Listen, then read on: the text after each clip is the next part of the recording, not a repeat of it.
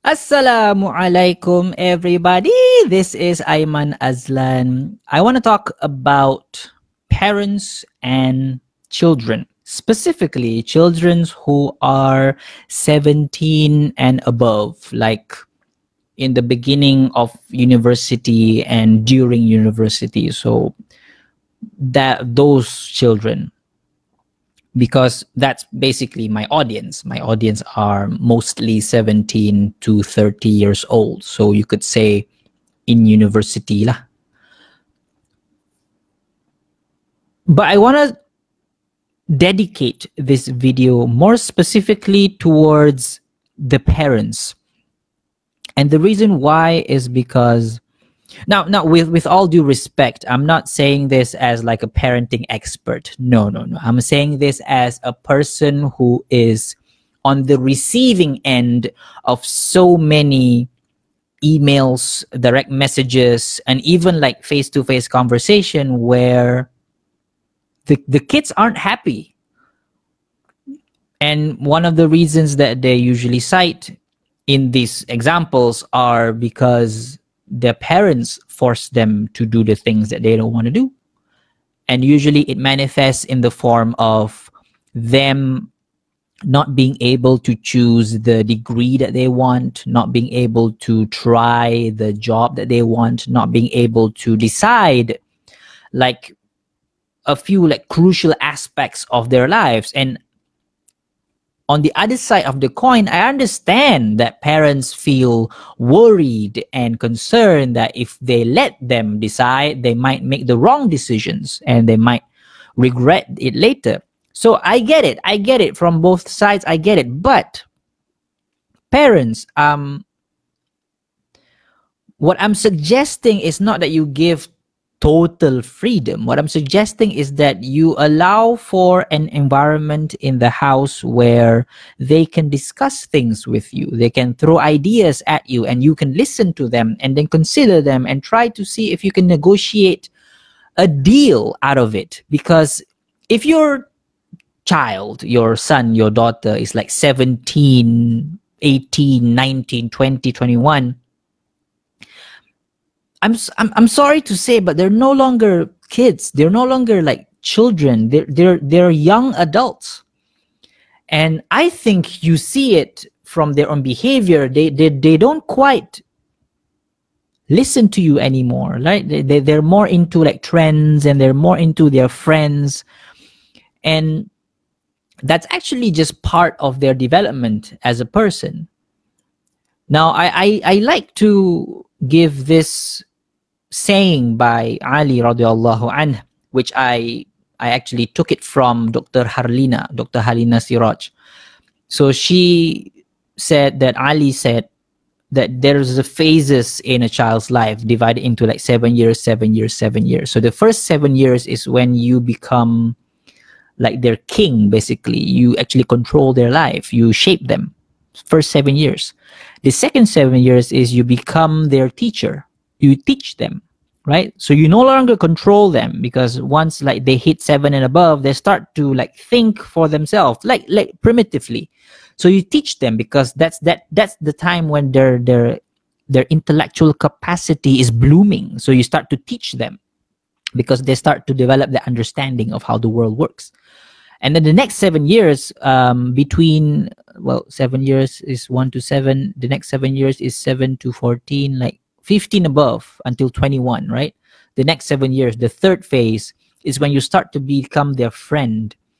And I think, and again, uh, I'm, I'm, I know how pretentious I sound. I know it, but I have to say it because I, I'm, I'm feeling quite concerned with the number of emails and DMs that I got from like young people who said that their parents are forcing them to do things that they don't want to do and they feel so unhappy, stressed out.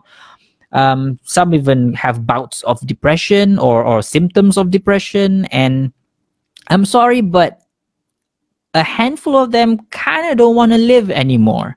And I'm not saying that figuratively, I'm saying that literally. And I don't want your son or your daughter to become part of the statistic. and you know what i mean by that right? You don't want your son or your daughter to be part of the bad statistic. So before like those things potentially happen try your best to sit down with your son with your daughter and really communicate. Have a heart to heart conversation. And if that seems awkward then that could be a sign that you should have done that from the very beginning. But that's okay. We're not trying to to to to dwell on past mistakes. Focus on now. If you haven't done that before then build the bridge or rebuild that bridge now. Um, ask about what your son wants what your daughter wants. And i'm not saying that you should give everything they want. No what i'm saying is that discuss negotiate. Have them decide a few things about their life. And you be there as their friend. And part of being there as their friend is that whenever they have an issue or trouble they go to you. They're gonna make mistakes. It's just part of their upbringing. You shouldn't stigmatize mistakes. Of course certain mistakes you should protect them from. But there are other mistakes that you kind of have to let them feel it taste it. The kind of mistakes that you did when you were like in your early 20s right? Probably you took the wrong course and then you start to realize ah i shouldn't have taken this course. Ah, i'm gonna change my course. Let them feel that because it's part of their upbringing. They're going to learn a lot from that experience and you be there as the friend to to console them to say that it's okay i'm here i'm, I'm supporting you i'm here for i'm here for you. And just be there along the way as the friend. But more and more what i have noticed is that young people came to me telling me that their their father their mother is not their friend. The father and mother is still that king that queen that they were when when they were like seven like dictating whatever they want to do with their life. And they're now 17 18 19 they're like over that that king queen phase. You can't control them anymore and you know it right? You know it. You can't control your your daughter your son when they're like 18 19 20 you can't control them anymore the same way you do when when she's like or he's like 5 or 4 like my son is four years old right now, so I can control him. I mean, I try my best to because when he when he throws tantrum, it's kind of like overwhelming as well. But I can. I can tell him no, you can't do that. I can tell him yes, sure you can. I can tell him no, you can't do that. But once like he, my son gets to like 14, 15 years old, I know that I'm gonna see episodes of rebelliousness. I know that. I know that. But I'm I'm I'm making sure that I'm gonna be there for him as the friend who's like, if you have an issue, you can come to me. But not all sons and daughters are comfortable with going to their parents to tell them about the problems that they have because they're afraid. Who gets afraid of their friend? I mean, it's something that you, sh- you should think about. And again, oh my God, this is the third time I'm saying this. I know how pretentious I sound because I am in no position to give parenting advice. And this is not a parenting advice. This is just some, this is a report of the actual reality of a situation that I am experiencing because I know that perhaps your sons, your daughters are not coming to you with these problems, but they are coming to me and many others like me because they know that I don't know them. So they come to my email address, they come to my DM, they tell me all these stories, and I, I'm only there as the listening ear.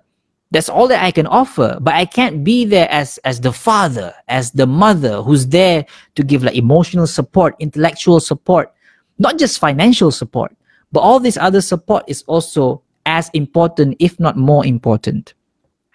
So actually the gist of it all is please please communicate with your son. Communicate with your daughter. Discuss negotiate. Sure don't give them everything they want. Sure that's a given. But you need to allow them to make their own choices and yes some of them is going to be a mistake but let them make that mistake because you know that they're going to learn a lot from that mistake don't shield them from the opportunity to grow as a person and if they make a mistake, they get into trouble, you should be available to help them. You should be there as a friend, available to help them. And yes, certain, certain mistakes you should say outright no, right? Certain mistakes. But you need to differentiate between mistakes that if you do them, you're going to learn and grow, and mistakes that if you do them, you're like life is going to get ruined and things like that. So you need to differentiate. Not all mistakes are the same. Some mistakes, many mistakes are beneficial as a learning experience. So you need to allow them to do that. And and first and foremost that I would like to say is that allow them to make their own choices about their life. Like the degree that they want, the job that they aspire to. If that thing is halal, it's beneficial, then let them, let them let them. It may not pay as much. It may not be like this high status of a job, but as long as they're happy, isn't that the main thing that's on your mind as a parent? Again, let me end this with this statement. This is not a parenting advice.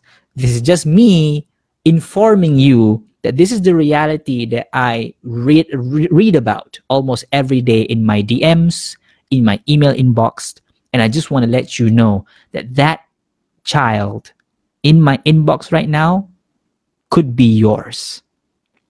Don't think that, you know, my son is not like that, my daughter is not like that.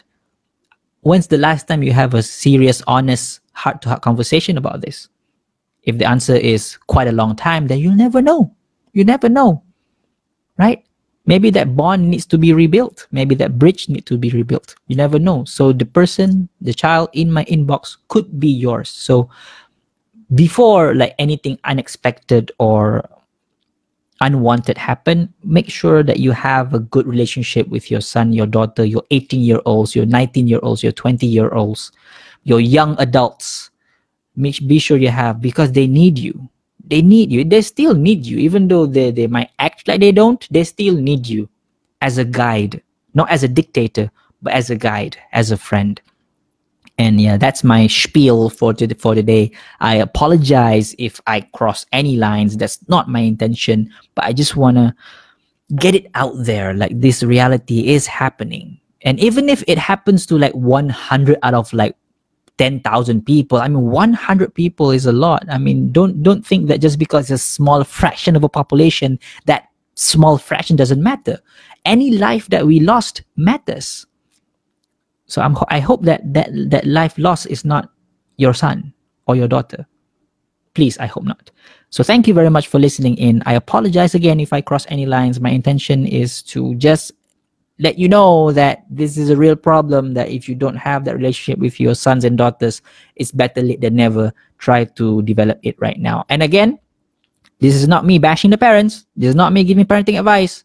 I like to repeat that over and over, over again so that people don't misunderstand me and use this audio or video as like this ammunition to like ah parents look at that. You're doing it wrong. No no. I do not approve of that kind of usage of this audio or this video this is only for like awareness and and just being self-aware of the situation and to improve right? Everybody make mistakes but um try to use that as a point of improvement and not as a point of just dwelling in in your mistakes.